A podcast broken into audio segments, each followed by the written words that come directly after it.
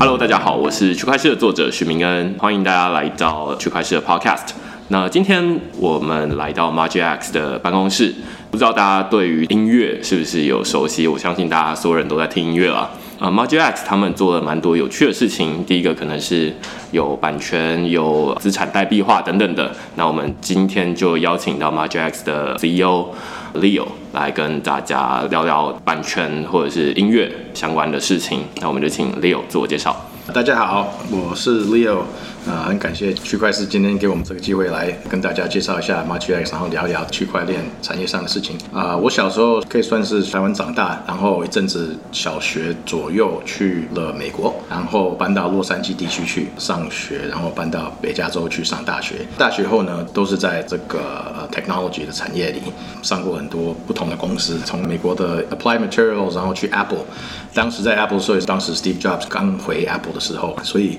是有一点年龄，没错。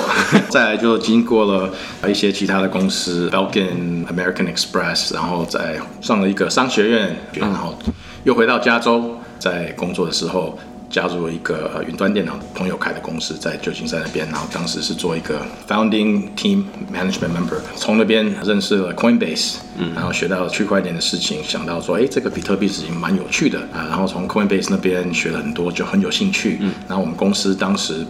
二零一七年被 General Electric GE 呃收购了，收购了以后我就有这个机会去做区块链的事情。那二零一七年以后就在旧金山那边开业了，做一个顾问公司，叫做 Block State，有跟密营合作，所以变成密营的顾问，跟马奇大哥一起合作，对吧？然后从那边就是一直在密营当顾问，所以现在是 Mithril Council Member。经过这个过程呢，跟大哥谈一谈，然后想到这个 MarchX 的概念，能够怎么把音乐版权代币化，所以有现在。MarchX 二零一八年底开始，所以超过差不多一年多了。所以密营跟 MarchX 是两个完全不同的公司。对对对。然后在做其实不太一样的事情，这样子。对。所以你刚刚有提到，就是前面你说在 Block State，然后跟密营，我还蛮好奇，顾问公司通常都在做什么事情。当时二零一七年呢，刚好是 ICO 很热门。那我就是二零一七年的时候，当时刚好公司快要被收购的过程内，这个三到六个月时间，有一点不知道在干。那有这个机会呢，刚好我再多看一下 Ethereum 在做什么。然后经过这，我们美国不知道台湾有没有这种讲法，就就是一个 rabbit hole，这个兔坑，在听那个坑嘛，对对对。所以就是当时二零一七年收到一个 Coinbase 来的一个 notification email，他说说哎，we listed Ethereum，当时是二零一七年二月的时候，那我一直在看说啊。这个是一个分散性的世界电脑，World Computer Decentralized Super Cool。我觉得哦好，那我就多看多看，一直在看，看到看不停，那就对这个很有兴趣，就一直在学习。看到我太太说，哎，那好像是你找到一个女朋友在看这个区块链的事情。然后后来渐渐的在旧金山那边跟那些朋友们谈 ICO 的事情，那他们就在说，哎，我们现在 ICO 做这个做那个，所以，我渐渐的学习，渐渐的投资。后来一个朋友的公司就说，哎，你好像对这个很懂，来帮我一下，说 OK，我可以帮你。然后越来越帮越忙。就觉得说，哎，你现在可不可以来多帮一点？说，哎，我还是有一份工作啊，怎么样？不能这样子。就是刚好有这个机会，公司被收购的时候，自己可以开一个公司，专门做这个顾问公司。所以，顾问公司做什么？就是当年现在这个市场完全改变了。当时 ICO 高潮的时候，不知道所有的听众们有没有听到那个 ICO 的故事？不过，二零一七年真的是呃 super busy，然后我就多看多了解分析了，然后经过一个比较商学院的方式去分析，到底 ICO 怎么样能成功？所以我写了一份。文章在 LinkedIn 上，我这个文章上呢，解释说 ICO 当时二零一七年怎么成功，比如说怎么样能够设定你的社群，怎么样能够把你的 Token Economic 做得好，嗯，那你要发币要发多少颗，要怎么开始，然后你要上币上交易所，上币安啊 OKX 啊火币那一类要怎么去上，这个过程是怎么做，你要怎么去做 Marketing，怎么去操作 ICO 的这些概念。所以我二零一七年在学这个时候，刚好顾问公司就是在做这一种，所以刚好是我自己很有兴兴趣，然后自己有在投资，然后密。那时候也正好需要做 ICO 这件事情，这样。对。命营当时有考虑 ICO 啊，不过后来完全都是做 private sale，没有一个真的是 public sale。对，所以当时刚好马奇大哥在 LinkedIn 上看到我说，哎，你还在做这个，他在跟我联络说，哎，我我现在在考虑要写这个白皮书，对啊，可不可以帮忙一下哦这样子对，因为我们当初可以说九零年代在加州认识的啦，对啊，没有一个什么专业关系，只是说当时在就是朋友这样。对对对现在看起来抓到一个头都是跟 March 大哥有关系哦，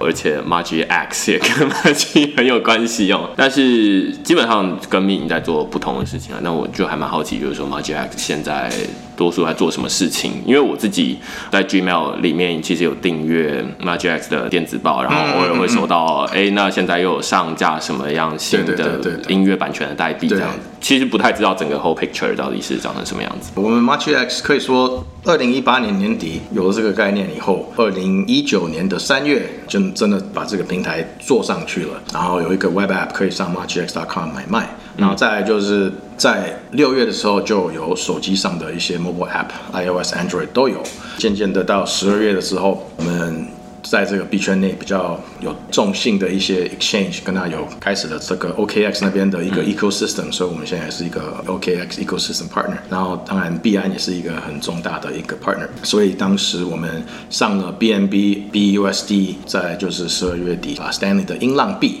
架上了币安的 decentralized exchange，所以目前到现在呢，上了差不多五十九首歌曲啊，都是这些金曲奖的一些歌后、歌王类的东西。歌后，啊，对对对，有张惠妹啊，有王力宏啊，Stanley 李九哲类的人物。对然后就是有这些人物的时候。这些歌曲大家都好像比较有听过，才不会觉得说，哎，你做这个平台不知道什么阿狗阿猫的歌曲没有人听过，这样子比较很奇怪。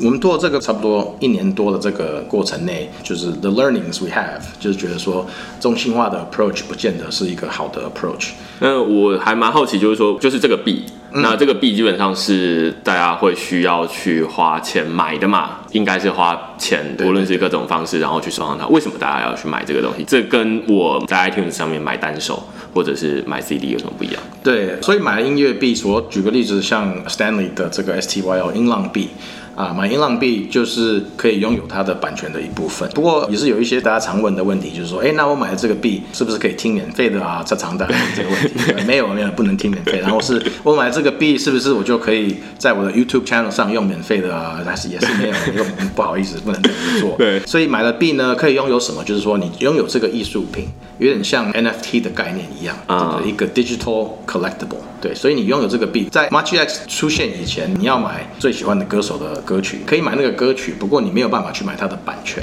对，所以你买了这个艺术品，好像你不能拥有它，你只能去看它，只能去听它。嗯，所以它是一个数位收藏品对，，digital collectible。那当然是有限量的。我突然想到，就是之前有写过一篇文章，基本上也是在讨论这个音乐的数位收藏品的概念。嗯它可能有一点来龙去脉，就是说以前如果我们要收藏音乐的话，你唯一收藏的方式就是去买这个 CD。对，但是其实你是想要收藏这个音乐，但是 CD 基本上是除了收藏品之外，它也可以用来听。那基本上这两个功能跟收藏的用途，它都已经放到在这个 CD 上面。那现在就变成是大家，例如说你在 iTunes 上面或者 Spotify、KKBox 上面，你好像已经没有办法收藏它了，你没有办法收藏这个单独的东西，它变成是 Spotify 或 KKBox 他们的资产。那你只能说，哎，我喜欢这个东西这样子。对，好像付一个租金这样子，你不能对对拥有它，你可以租它。不过你一旦租金不付了，那你就不能用它。对对对有点这个概念就不一样了。对，所以这个让粉丝们能够回到一个收藏的概念，所以说我可以买，那买了就完全你的啊。那特别是币如果架在 BEP two 或 ERC 二十上，那你就可以把它绑在你自己的钱包里面，没有人可以碰它，就是没有人可以说，哎，我今天不鸟你了，我就不要这这是你的就算你的。拥有这个币呢，也是可以收版税，你可以跟艺人一起分享他的成功。所以说，假设说，哦，当年周杰伦他刚开始的时候，我就拥有他的币，没有人听过他，所以这个币很便宜。然后现在周杰伦很出名了，我有这个币，嗯，不会觉得说，哦，我当年买了一个周杰伦的帽子，一个很破破烂烂的 T 恤，刚开始的时候我买了 T 恤，对我支持他。那你现在手上有就是破破烂烂的 T 恤，或者是换个方向，你可以拥有他的音乐，那是不是这几年来会不会受到这些版税？是不是很值钱？你说的值钱，可能说这个币本身也是很有价钱，你可以卖这个币，又可以再把这个东西卖给其他人，或是送给其他人，刚好是家人啊、女朋友、男朋友很喜欢，哎，这个币送给你，也可以当一个礼物，所以这是有点像一个数位化的资产对，然后跟分享这个艺人的成功，这个是以前没有看过的东西。OK，以前如果你还蛮喜欢周杰伦的话，或许你可以去买他的 CD，或者是去买他的公仔去收藏。当然，他有可能会出很多周边商品啦，但是你没有办法买一首歌的东西来收藏。这个音乐就只有 CD 这个或者是黑胶唱片。以前是这样子，没错。现在可以收藏呢，变成从一个艺人的角度来看，他们也是在想说，我们卖周边卖了这么久，有没有一个更新的方式，能够跟我的粉丝们去连接他们，跟他 connect with my fans better，一个新的产品，一个新的东西。所以很多艺人觉得说啊，我现在可以分享我这个拥有权，这个歌的权，你变成我的小股东，那你跟我一起走。OK，那变成说，本来是说铁粉啊，对我有这个全部的专辑我都有，然后他的演唱会我在台湾的我都有去，然后怎么样，我很高兴很高兴，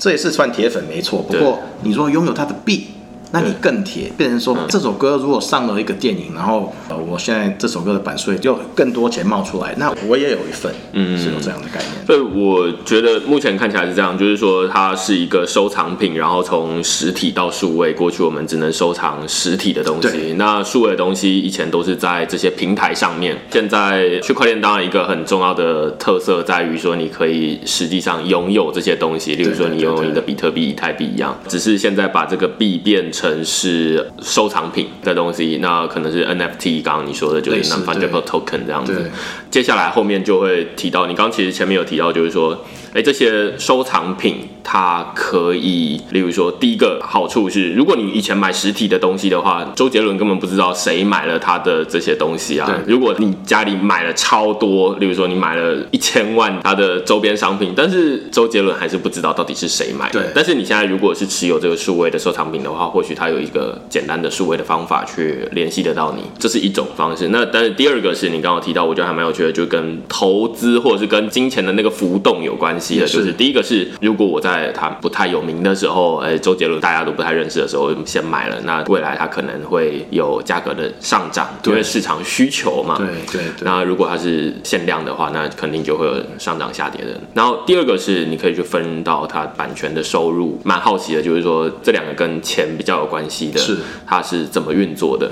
对，所以这个是牵扯到区块链的 function。嗯，因为很多公司就是大家会问说，哎，你这个区块链真的需要吗？你这个真的需要自己一个币吗？你这个是，你要是不是没有币或没有区块链可以做得到吗？我觉得这是一个很有趣的方向来讨论。第一就是版权现在没有一个公开市场。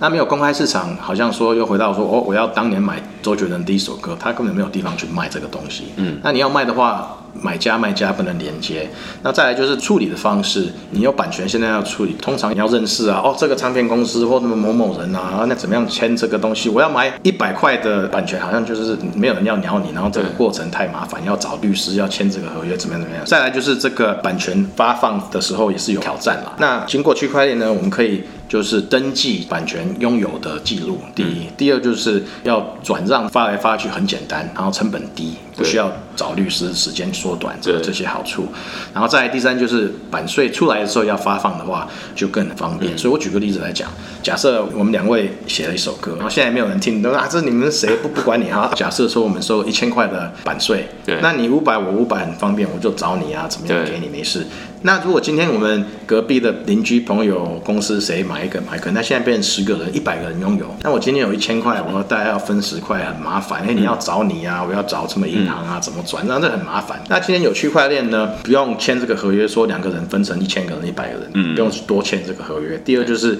我说，哎，那我这边有一部分我要发给我妈妈谁啊，很方便，我就发给他。第三就是我今天有一千块的台币。假设说没有这个 gas problem，说要发，然后有经过智能合约能够发放的话，我一千块我就灌入了 Ethereum contract 或者是哪一个 contract，直接就会自动的发，然后当然透明度也看得到。你看我就是一千块的版税就在这里，然后我从这边灌入智能合约，它自动化的发放这些钱，对，大家都看得到，对。没有问题。这就突然出现一个蛮有趣的问题，就是你刚刚前面提到很多人会问说啊，那我到底买到这个版权之后，能不能拿去 YouTube 上面自己播啊？现在看起来就是说，其实我觉得源头是大家不知道到底对版权是用来做什么的，是是是，版权是用来做什么？版权当然第一就是保护这个创作者所有的权利，所以不能说我们有写了一首歌，然后别人去用了说，哎，这个是我写的歌，没有没有，我们有版权已经写好了。嗯，那你如果是独立创作者、独立音乐家，或是大牌有名的，都是一样，反正你这有一个权利，那保护你的权利。对。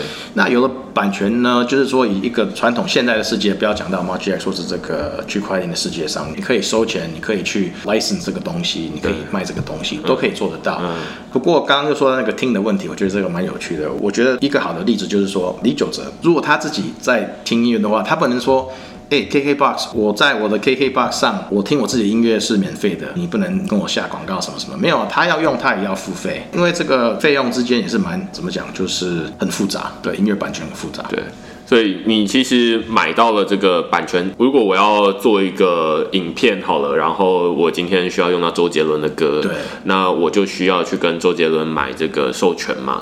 对，理论上我是要去，可能不是直接跟周杰伦啦，他是中间很多公司，然后中间又有版权授权的团体，对，等等的，然后回去才会有一部分的钱到周杰伦的口袋里面。但是有一部分的人可能是包含周杰伦也不是自己清唱嘛，他可能还有那个乐团啊等等的，那所以钱都要分到他们那边去。然后有时候周杰伦写的歌也不是他百分之一百自己写，也是有他跟方文山对，例如方文山嗯一起写。对，那所以我之前。大概了解一下音乐的产业，它基本上会有遇到一个问题，就是说，如果我是使用者，我去用这个歌，然后付完钱了之后，这个钱要最终到周杰伦的口袋里面，大概是半年之后的事情了，这样子。最至少半年之后，有时候可能时间更长，因为这个一层一层一直发回去，就是他们在算说，假设是 KKBOX 或者是什么东西好了，那基本上他们是第一线，对，没错。然后，但是他们还要再付给后面的人，然后后面的人要付给后面的人，那基本上每一次的可能都是一个会计的时间，对，那可能是一个月，所以看有几层，那就拖多久这样子。对，这个成本呢，应该就是大致上可以算两种，第一就是金钱的成本，大家要抽一层，我觉得抽一层是很正常的事情啊，对，要花时间要做，本来就是要，然后再就时间的问题，嗯，对，时间的成本就是说，哦，你要算，你要发，你要什么，然后银行怎么怎么卡在中间这样子，所以我觉得这也是区块链的一个好处，就是经过这个过程呢，把钱把它自动化，自动发，然后可以大家看到很清楚，特别是。这个版权的世界跟一些游戏规则啊，这些系统，对，都是差不多一百年前出来的事情。所以音乐的产业呢，可以说还没有现代化。对啊，那中间的人很多，所以对，大家都经过这个人某某人某某人抽一手。像你刚刚说的这个，我如果要拍电影，我要用一个某某人的音乐，这个叫做一个 synchronization royalty，所以这个版税是不一样的。你要弄在电影或是 YouTube 上，这是一种。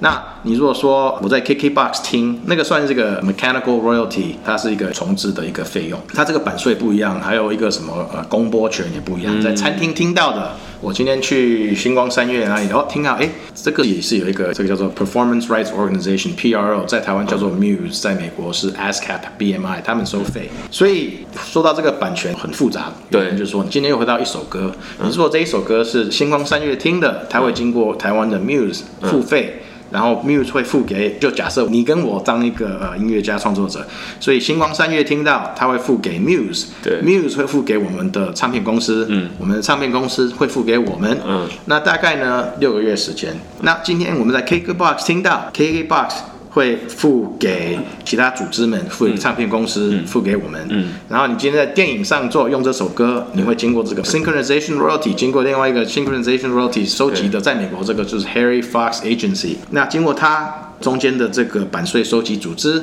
交给我们的唱片公司，唱片公司交给我们，所以中间的大家都抽一手没错，大家都有做自己的事没错。问题就是这个事情很多都是手动的表格，所以难免会有错误，或是时间拖长了一点，都是这样子。我觉得现在这样你讲完就还蛮清楚的，是说。倒不是区块链它能够说中间的人都不要了这样子，不是完全不是，而是这些人都还继续留着。对，纯粹只是钱本来是要一手转一手，一手转一手，这时间拖很长，可能中间的处理费用也会比较高一点，因为完全都是人工来做这件事情，那当然就是要花比较多的时间，有整个系统来支持这一笔金流的移动，那当然它的成本会比较高。但是如果用区块链来解决的话，这比较能够理解，就是说，哦，那我们一开始就写好。刚听完之后，觉得光是周杰伦他一个人，今天有钱进来，明天有钱进来，但是我根本弄不清楚到底哪笔钱是哪笔钱这样。我完全不清楚。我个人不是音乐产业出身的人嘛，当然跟其他的一些创作者、音乐家、歌手在谈，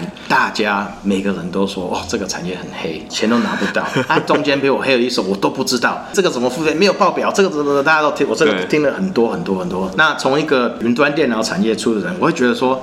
这很简单啊，那你就每个餐厅里面加一个，大家都有平板电脑嘛，那你就关一个 A P P，然后你有放音乐，就像 Shazam 那个东西，那你就知道你一个月花多少钱，那一首歌就一个版税就一批。如果当一个歌手，我应该能够上这个 A P P，现在今天这一刻可以看到我的歌在哪一个餐厅，对啊，这个是做得到，这个不是科技有没有的问题，这个是中间的产业是不是能够接受的问题。所以其实我觉得还蛮能够理解的是，就是拆开两部分，就是音乐它可以拆成这个音乐的资讯。就是收听的这个部分，它其实已经可以从，例如说你是创作者，你就知道说，例如说星光三月在播你的歌，我相信这个很快就可以拿到这个报表，甚至即时都没问题，就是知道说哪里在播什么东西。但是钱目前还没有这种城市化的概念，所以它比较古早，就是说用现金或者是当然它不是用现金啊，它就是一批一批这样子一直一直过来。那它没有像是音乐这种资讯流一样，它可以写成一个城市，然后就是啪，然后钱就出去这样子。对，我觉得这个蛮有趣的，就是因为能够数位化的东西要数位化，应该都很简单，理论上来讲嘛。对，音乐是不是数位化？哦，应该是啊。现在新出来的音乐不大可能是录在录音带上，都是 digitized format，都是数位化的音乐。那你如果音乐本身就是数位化了，你音乐母带数位化的，你的词曲都是打在什么什么什么字上，都是在上网哪里？诶，那为什么我们没有办法把这东西数位化？我觉得这是一个这个问题。然后再来就是，我觉得这个怎么样以区块链去把音乐产业去把它呃现代化这个问题，也是有其他的公司、其他的组织在考虑怎么样去解决这个问题。对，那有些方向呢，他们想的比较好像把这个整个问题完全从头开始，所以说好，他们会开一个自己一个新的链，音乐的链或版权的链。那你以后版权就来这边登记，那要用这个音乐的话，你就来这边查，查到的话，你就版税怎么直接分发，就直接灌到那边去，那会直接自动化出现。我觉得这个概念很好，这个方向很好，我觉得免不了。在将来的 I don't know 十二十年内有可能达到。问题是你要现在让大家接受这个，是我觉得很很有挑战的。嗯嗯我们 March X 的想法就是说，那我们就一步一步来吧。所以可以说最简单就是说，创作者把一些音乐创作好，然后中间呢有人去 license 这个音乐去授权，然后使用使用者把钱付。给唱片公司授权者，然后唱片公司又把这个钱发回给创作者、音乐家、歌手。当然，全部这些过程内能够经过区块链，这个是有可能的。不过我们现在的出发点就是说，我们先把拥有权这个版税的拥有跟分发分配，从这第一步开始。对，那将来呢？如果将来真的有这个区块链的 solution 做好，真的是经过那边把版税会发到这边过来的话，那我们就可以直接经过 API 或者是智能合约直接把它连接。这个很简单，我们今天就做得到，只是说现在没有那个系统。那经过这个现在的系统，它可能就把版税直接发给我们，然后我们把版税转成 USDT 啊，或是 DAI，然后直接发到智能合约内。所以我觉得我们现在做的系统呢，可以说不管你是新世界还是现在的世界，嗯都可以接受。了解。所以现在假设我持有李玖哲的某一首歌的版权代币好了，持有例如说它的百分之一，那我实际上除了刚刚说，假设李玖哲我可能是在很久之前买的，他刚出来的时候我就买了，那当然他那个代币它本身有一个市场的价格，市场的价格是在某个交易所嘛对对 m a x 有一个交易所，对，那所以基本上大家在那边买，在那边卖这样子。如果这首歌越来越红，那基本上它的价格会上去。是这是第一种收入嘛？那除了这个之外，它还会有另外一种是版权的收入。对对，所以这个《分身有术》这一首歌，在我们上一波呃十一月的时候有发了版税，所以你如果当时《分身有术》买的时候，嗯，好像三月还是四月的时候上的，那十一月会收到这个版税。不过要多解释一点，就是说我们当时三月、四月上的版权，然后当时买的人。呃，对收到了那时候十一月发的，就像刚刚说，差不多六个月后发，所以十月、十一月收到的版税是去年二零一九年一月到六月的版税。嗯，那我们是差不多是好像四月发行那一首歌，对。所以我们会把一到六月的那一首歌的版税切了三分之一，对，给你这三分之一的版税，所以所有的十一月收到版税的人呢，算的说实在是差不多两个月的版税而已。虽然说他说，哎，那我四月的时候买，对，那为什么十月十一收到月这一点的时候？只有收到，呃对，本来版税就不是这么多钱，然后加上你只有半年的版税，加上你只有半年的三分之一的版税，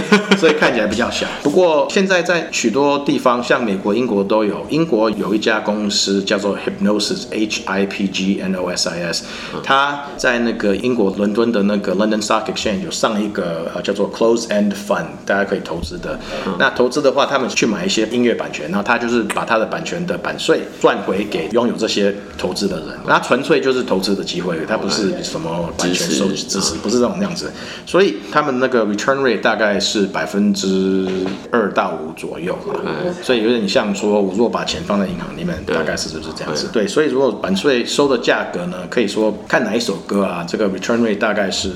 可以说五以下，所以。嗯。为了这个东西当做一个投资东西嘛，有人是这样想，不过大致上买的应该算是支持歌手、嗯粉丝、铁粉，对。了解。对，因为五五以下就感觉好像也还好，当然它又比放在银行还多钱啦。对啊对，但是它可能还有这个价格上涨下跌的问题，这样子。对，所以有人在买是投资者，有人是买是收集，有人是粉丝们。我们现在最红的币大概就是 Stanley 的英浪，它的英浪币呢刚上架的时候是差不多一块左右，一块美金，然后最近上了 Binance Deck 冲到差不多二十几块美金，然后现在差不多十四到十六美元左右嘛。所以你如果说我买了一块，然后十四、十五、十六美元的话，这样很赚。不过相对的，我们也跟这些粉丝们谈，他说有啊，我有买啊，哎哎，你要不要卖？现在已经涨到这么多了，不卖啊？那我我为什么不卖？我我不是为了赚钱买的啊，就是支持。不过应该有一个价钱你会想卖，对不对？然后那如果我 one hundred x 我再卖吧。嗯所以买这个币的心态的人都很不同。这我我听起来就比较像是以前可能在 NBA 或者是这个 MLB 会有人在收集那个球员卡。对对对，我小时候也是有。对对对，然后那个看起来就是比较像是这种概念，就是说你收集了，或者是以前小时候可能就会玩游戏王的收集那个游戏王的卡牌，那基本上也都是一样，是一个收集的概念啦。那你收集完了之后，它当然这个市场。有可能会涨，但是问题是，以前的实体的这种卡片，你很难找到有人去买它嘛对，它的 liquidity 就很差。对对那所以你不知道到底有有没有人愿意用更高的价钱买，但是数位的方式，它就可以有一个数位的交易所可以有让它买有。啊有啊，像你如果今天手上有 Trust Wallet 的话，不知道你们有听众有嗯听过吗？那是对你可以去 Trust Wallet 找 S T Y L，那你去找的话，你就可以自己看到现在有买卖单。那你如果现在手上有英镑币的话，可以去那边卖成 BNB。那如果想要买英镑币的话，也可以拿你的 BNB 去那边的市场买卖，或者是手上没有币的话，也是可以去 MarkGX 用你的信用卡买这个币，然后去那边交易，也是可以这样。我自己是蛮好奇，就是说这个版权的交易，它是本来就已经存在在金融市场里面很久了嘛？就是说本来就会有一个，例如说投资的公司，然后就是说，哎，那我们看好这几个艺人，然后所以我们就去买下他一些版权，然后未来希望可以收他的这个版税。我不知道以前有没有这样的。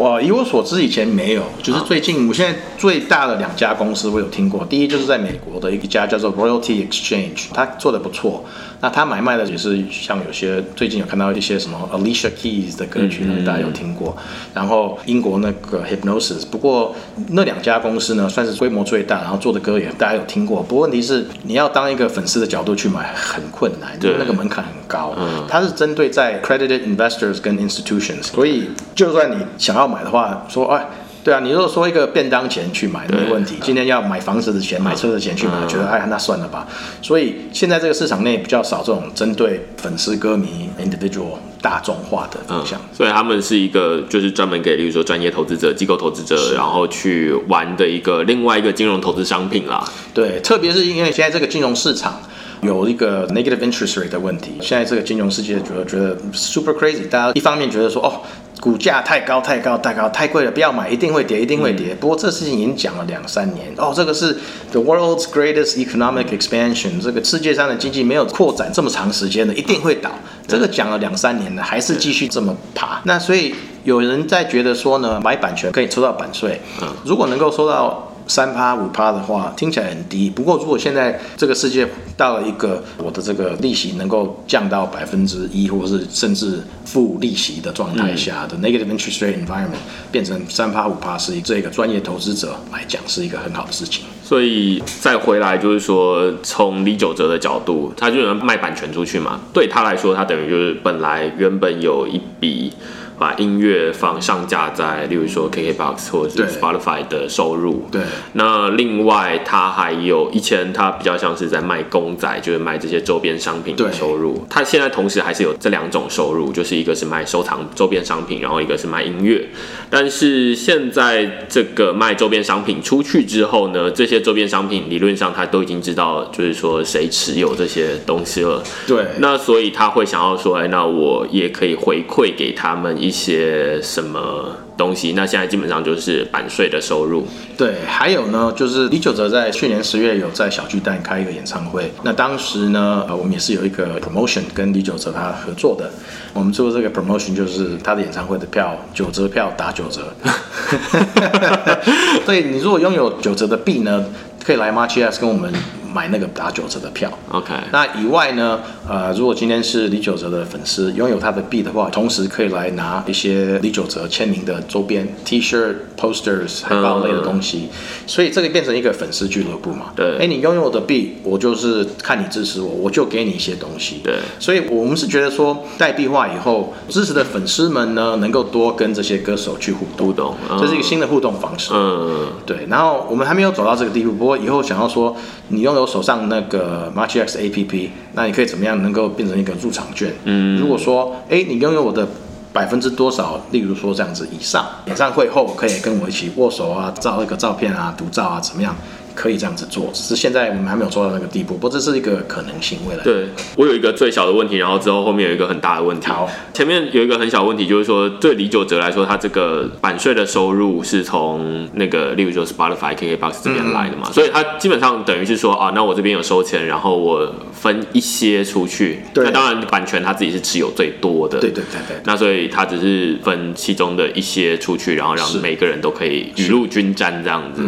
我觉得这还蛮有趣的，就整个串起来之后，就会变成是当李九哲他可以发他自己的币之后，每个人其实都可以发自己的币。没错，Leo 可以发自己的 Leo 币，然后对明恩可以发自己的明恩币，这样。对对对。基本上它也有一个市值的上涨下跌，就嘿，我今天涨百分之二十哦，对啊对啊，没错没错。对，这基本上就会变成说，你持有这一个人的币，你可以跟他兑换到什么特别的服务？对，例如说你刚刚提到，就是说打九折啊，或者是说他可以拿到什么门票啊，这基本上就要开始经营粉丝经济了。没错，所以你自己会养一群你自己的会员，我觉得这就跟以前小时候，如果就是不要脸一点的话，你可能在班上，然后你就说，哎，那就是一个人发一张会员卡，我的，然后可以啊 对然后每个人都可以来跟我兑换一点什么东西这样子。对，首先这个不是不要脸，我觉得这是 very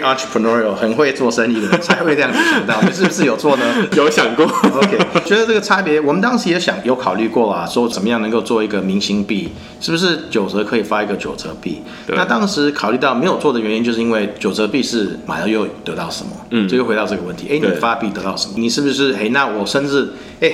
我有两颗你的币，九十，来来，我要生日，你来我家唱一个生日歌好不好？这不是？他如果一颗币是一万块的话，那他发了一百颗币，那可能说好啊，那你一两颗币来换他的时间唱一个生日快乐，那那 OK，maybe、maybe，不过是谁要来 enforce 这个事情？那是不是要做？他没做又怎么样？对我觉得是一个最大的问题，就是你买的个人的币是有什么东西，这个是很难讲，所以我们就觉得说，那我们如果把它绑在一个资产上，这是这个重点，就是说你这个分身有术这一首歌，嗯，你拥有它的百分之多少，你就拥有它的百分之多少。今天如果分身有术收了多少钱，你就收多少钱。嗯那九折那不干了，没关系，这一首歌还存在，还在它还在 KKBox，你继续收钱，跟他没有关系。对那他也不会觉得说，那我卖了一个这个九折币，那我我今天想要去。旅游一下两个礼拜，那两个礼拜有人跟我要求什么我不在，那怎么办？很尴尬，对不对？嗯他也没有这个问题。对，不过我不是说个人币无可能多，嗯这个可行的，我是觉得是也是可行的。像不知道你有没有看到那个 NBA 有我有看到 Dun- Dunwoody 对啊，对他卖他的自己的币，对，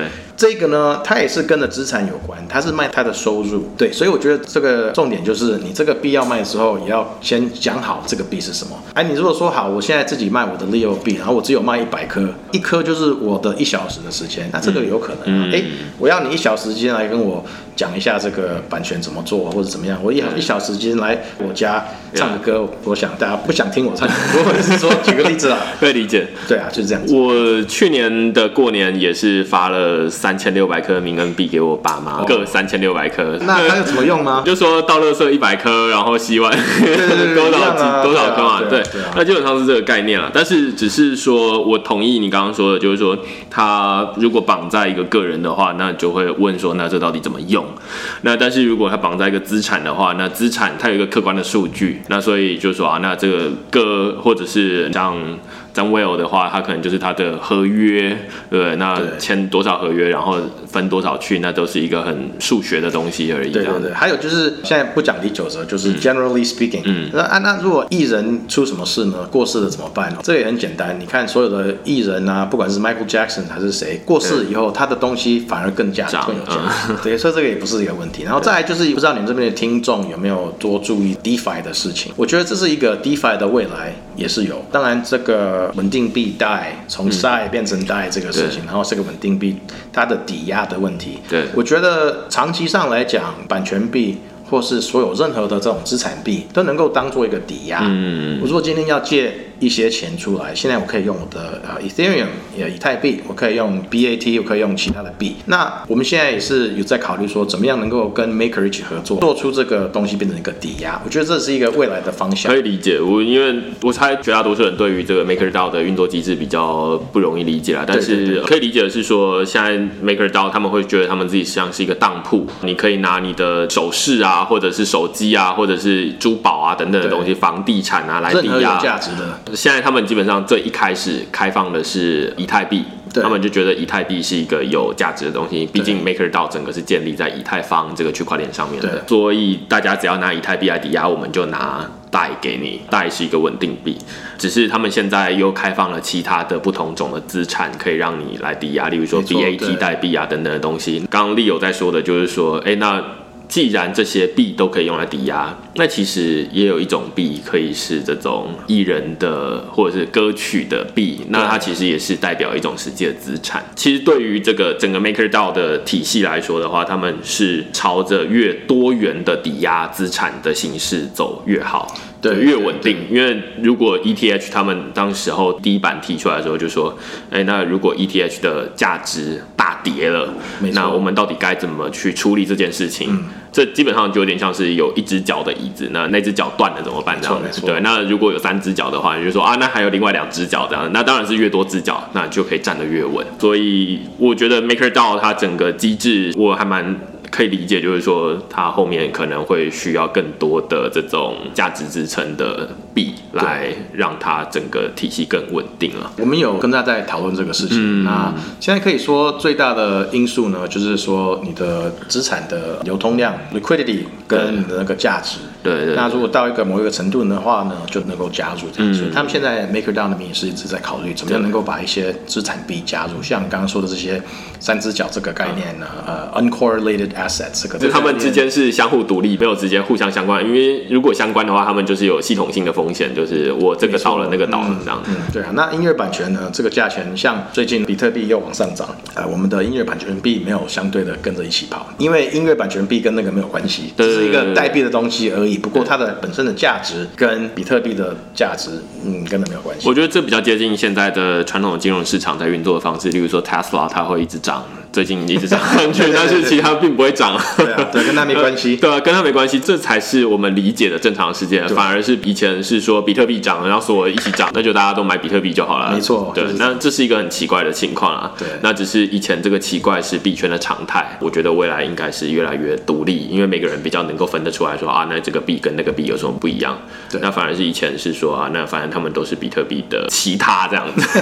对，我可以理解。那我觉得还蛮有趣的是说 m a g i x 现在一开始倒不是说只着重在音乐啦。当然一开始第一时间先从 Maggi 大哥的这种音乐他的领域开始，但是听起来这个同样的东西，你前面有提到的，例如说电影啊，嗯，甚至书啊，对漫画对对对对都可以但是因为书是，当然是它是有实体书啦，但是现在也有比较多电子书。对那其实同样的模式都可以用来做这件事情。书它当然也有什么版税啊，或者是这种分配的问题，只是它可能分配没有像音乐领域那么复杂，不知道它钱到底怎么来的。但是这区块链可以适合的是说，哎，那它本来就是一个可程式化的东西。对，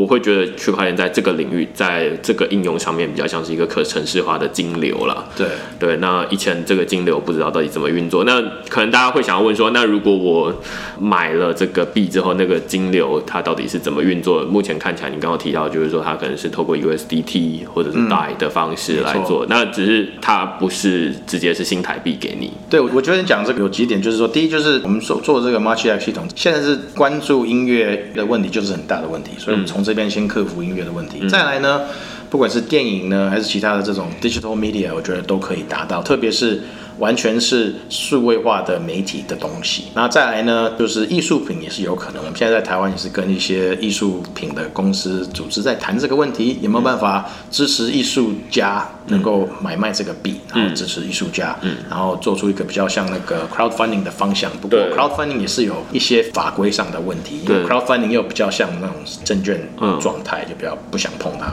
不过举个例子来讲啊，假设说你今天这个 podcast 不是免费的，你如果今天这个 podcast 真的是啊、有一个什么 subscription fee，你可能可以说好啊，那你 subscription fee 一个月是呃五块美金来讲。你在 Ethereum 买了一个 Ethereum address blocktrend dot ETH，嗯，那你把这个东西绑在一个以太币的 address，、那你所有的五块美金的 subscription fee 你就往那边付。那付了以后，你就拿自己的 Ethereum address 去 authenticate，哎，我可以听这个，因为我可以签我的 private key。那这样的话，以后不管是你在做啊，其他人在做，反正有这个内容，有人肯付费，我可以证明这个是我，就做得到。对那后端你是不是可以把这个区块式的 podcast 变成一个代币化？那我投资你好，我买了百分之十，那前面的人不需要知道这个事情啊，我五块把这个东西打到这个 blockchain.eth，如果拥有百分之十，我付五块，我今天五毛又拿我自己的口袋，自动化。嗯，那。某五块打进去，我就立刻收到。那你你就收四块五。对对对对那你再这样出去的话，就很简单。那你是不是可以把你的 blockchain token 架在 MarchX 上？嗯，maybe right。所以我觉得这个可能性很大。嗯，对，所以现在看起来就是说，你看除了音乐、电影、媒体，其实也可以，对对啊。然后你刚刚在讲说这种艺术品的时候，我第一时间想到的是故宫，呃故宫他们常常在卖这种翠玉白菜的周边商品嘛，对对对然后没错只是他们现在的周边商品都是实体的东西，那小小的，然后可以让你当成这个钥匙的吊饰啊，或者是书签啊，但是它没有一个数位的东西，我觉得可以啊。我最近加入了一个呃 Mag NFT，这是刚开始，没有几只猫在那的 Discord 上面玩，然后他们也是做出一些数位化的一些 digital art、digital collectible，所以我最近对也在关注这些事情。对对对所以你刚刚讲到这个故宫这个事情，我觉得是很可行，对啊。那我们也可以相对的把一些 digital collectible、digital art 加上去，像有些东西只有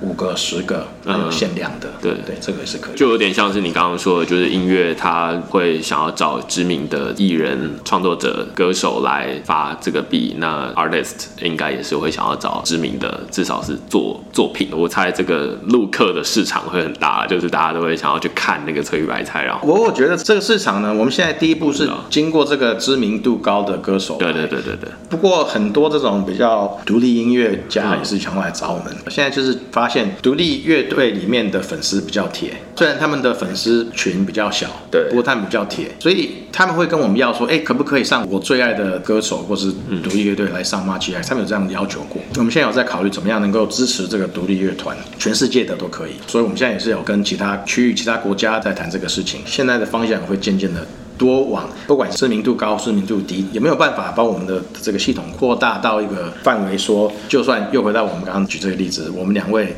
写一首歌，我们来创一个乐队，然后对触屏给不要大家来帮忙一下哦，这大家支持一下，是不是可以这样子做？我我是觉得这是一个未来好的方向，变成一个支持所有的音乐产业的一个平台。这就很像 Kickstarter 或者是 Flying V 这样的概念。会会会。不过最大的差别就是说，我们现在会卖的还是现在有的产品，不是说来跟你募资然后来做这个理解理解理解。我现在卖一个现在手上已经有的东西，所以不会有一个什么说，哎，你说会做这个没有啊？我我跟你说就是这个东西，然后你买的就是这个东西。那这个东西好不好？已经先说好了，就是对啊。那你你要不要买？那只是随便，就像卖一个商品一样这样子。或者是另外一种概念，就是说它比较像是电视跟 YouTube 平台。刚 You YouTube 平台刚出来的时候，你可能会想要上一些电视比较知名的节目上去。但是其实多数的电视节目未必会想要把这个节目放到 YouTube 上面去。那反而是比较多这种独立的影片创作者，他会想要在上面当 YouTuber。然后因为我没有办法上到。到电视上面去嘛，那所以这个是一个比较简单的平台，然后反而比较适合小众的这个创作者这样，觉得还蛮有趣的。只是这个到底会有多少人？我觉得最主要的门槛在于大家要去能够理解，就是说我们买到一个数位的收藏品，对，我觉得这是非常挑战大家的传统观念，就是说收藏就要有一个东西抓着，那只是大家这。你说，哎，对啊，这个书的收藏品也是你抓着，他就说，嗯，它不是绑在钱包里面吗？我觉得这个是最大的困难吗？对，我觉得这个用户体验是一个最大的困扰，就是说，第一，你了解了说，好，我买这个东西是拥有版权，我拥有这个艺术品，不过摸不到，是不是有点痛苦？第二，就是我这个东西怎么样去买卖啊？怎么样不大了解，这也是一个痛点。第三，就是我如果说我支持支持，然后。我不玩了啊！是不是怎么样能够把钱拉回来？这是它这也是一个这个用户体验的问题。对。不过个人来讲啊，我现在就是没有再买一些实体上的书，我都是买 audio book。每次搬家觉得很麻烦。那你书架上这么多书，那你丢了算了，你又没有再看。哎，不过丢了很很可惜。所以我在打游戏的时候，Steam 有些买了游戏，audio book 在那个 Amazon 的 Audible 也买了一些。所以这种事情，我觉得对我个人来讲，实体化不见得是一个好处，因为你要搬家，在家里东西太多，我觉得相信很多人都有这个问题，是家里很乱啊。所以我是觉得，在这个空间越来越小的社会上，实体的东西越来越少是一个好处。这种数字化是一个好处啊。第二呢，我觉得这个打赏的方向，当然，如果大家对一期很有理解的话，我是觉得有时候像当一个粉丝，你打赏某一个人，钱给他的买一个周边，就是没有兴趣的，不管他不理他的话，你又不能退给他，把钱拿回来。那这个状态下，好像说我很看得好你，我买你的币，然后来说，哎。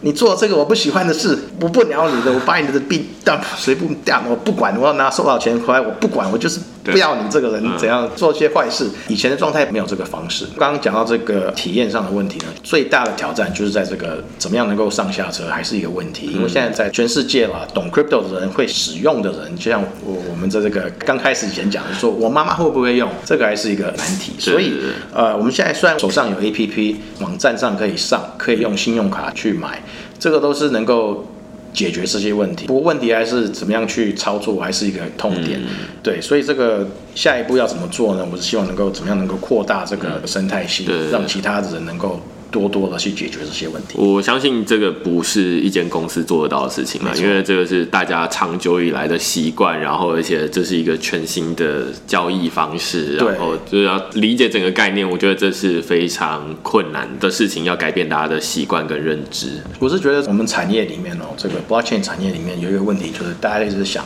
我要去中心化，我要去中心化，问题是为了去中心化以。牺牲了这个用户体验，这个错误我觉得大家都犯过。然后怎么样去解决这个问题，是一个这个产业的问题。对，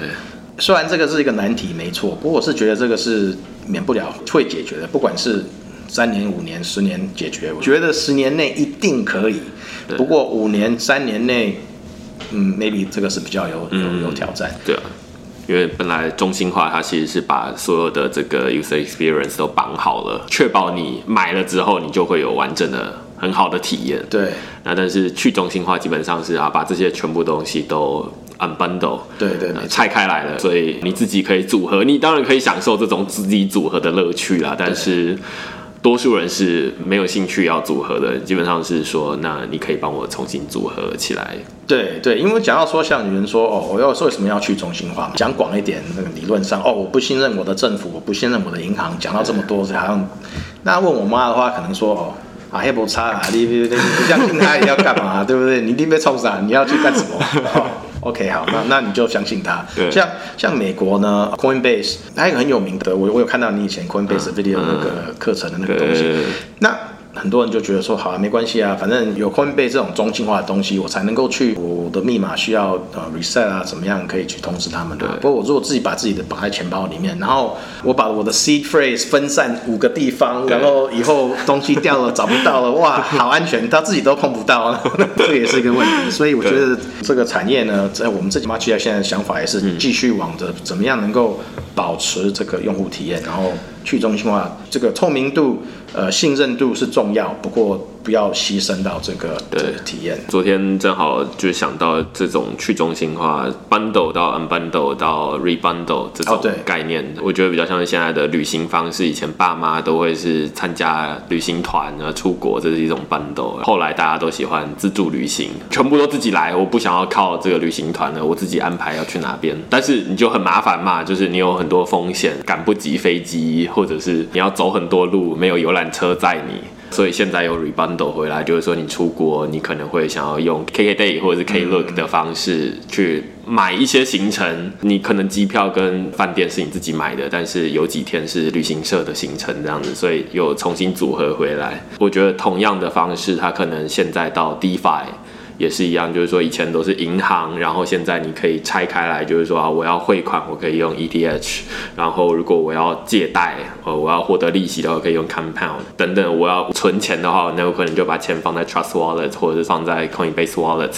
接下来大家就会想说啊，但是这个太麻烦了，你刚刚提到就是 C phrase 的问题，然后放在钱包又没有利息的问题，没错，对，那所以大家又想说，那我到底可不可以适度的 rebundle 回来？所以又在。组合回来，我觉得看起来 Magic X 在做的音乐其实也是一样，就是说在音乐本来它是全部绑在一起的，那你没得选，基本上就是给你多少钱你就多少钱啊，不要吵。现在大家就在讲说这怎么用区块链的方式 unbundle，对，可以不需要绑得这么紧，可以有一点弹性。那只是 unbundle 之后又会面临一个问题，就是说太麻烦。那有这么适度的 rebound 都回来？对对对对，是有这样子，没错。我觉得蛮好玩的啦，就是这到底怎么做出来这个东西，是需要一点时间，而且需要很多人来帮忙，这很难是一间公司做得出来。对，不过我们现在做的方式就是，我们这个 token 呢，就我们现在希望能够把所有的 token 变成一个，不管是 BEP2 还是 ERC2 还是其他链上。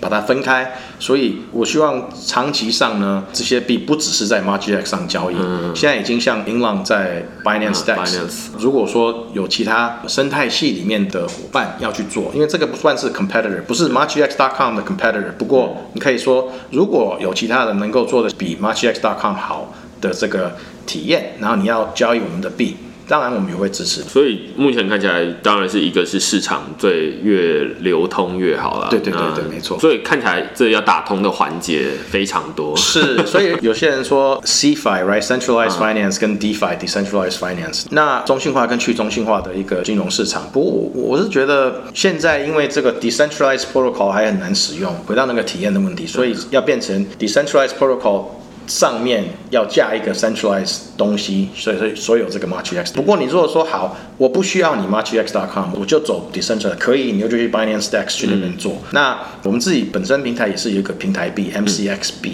所以我们也是有在 Uniswap 到 Exchange 可以去买卖交易这个 MCX token，现在也是可以这样子做。所以我们渐渐的在中心化跟去中心化也是在往这个方向走。我我自己也是觉得未来看起来是有一部分是中心化跟去中心化，它只是不同的 component，然后你可以自己组合。对你风险承受度比较高一点的话，你可以全部都是 decentralized 的 components。对。那如果你觉得想要简单一点的话，你可以适度绑一点 centralized 的 service 在这里面。对。那这样也是我觉得对一个最终消费者是一个好事。那你变成说。两边都有竞争嘛，那你要中心化说啊，不过这个很贵呢，好啊，那你就去用去中心化，可能麻烦一点，不过你可以省了呃一两趴五趴怎么样？对对对，我觉得这就是变成每一个人搭廉价航空，你到底要不要餐，要不要你自己带水好了，对。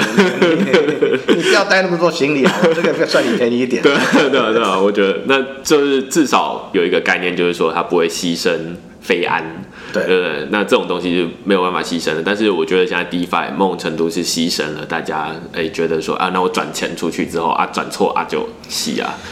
那当然，下一步呢，我们也是希望把我们的 MCX token 改成一个 governance token，嗯，有点像 Maker 这样子 MKR，所以啊，有了这个 MCX B 能够来参入我们 MarchX ecosystem 做一些决定，嗯，然后当然做一些决定能够加入这个 ecosystem。那我记得有跟其他的艺人在谈的时候，他们也想要说，好，我我这个歌曲上了 MarchX，不过我也想要以他们说的，我也要当庄，对，好，那你也可以来当庄，可以就来收藏这个 MarchX B。对，因为今天讨论后面有比较多币的部分啦，但是很多人会觉得说啊，这个可能是很多风险啊，或者是东西，确实确实是，当然它本来就会有价格上涨下跌的问题，但是我觉得反过来，就是我自己有一点感觉，就是说目前在这个币。的领域里面有一点被污名化了，就是你讨论到币之后就觉得啊，你是来骗钱的这样子。对对对，我觉得这个是一个很正常的想法啦。当然是，我觉得版权币的好处就是说，你这个东西后端是有一个版税，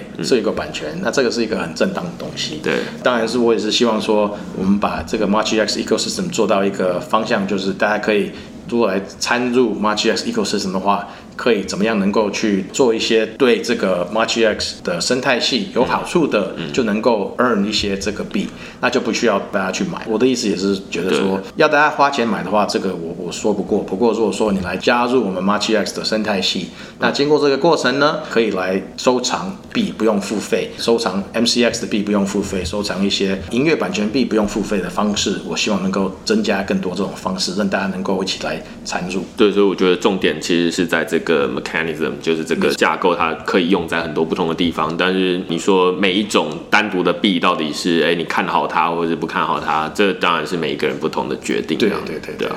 好，那今天非常感谢 Leo 来上区块市的节目。那如果你喜欢我们这一集的内容的话，那欢迎在底下留言或评分。那就下一集再见喽，拜拜，拜拜。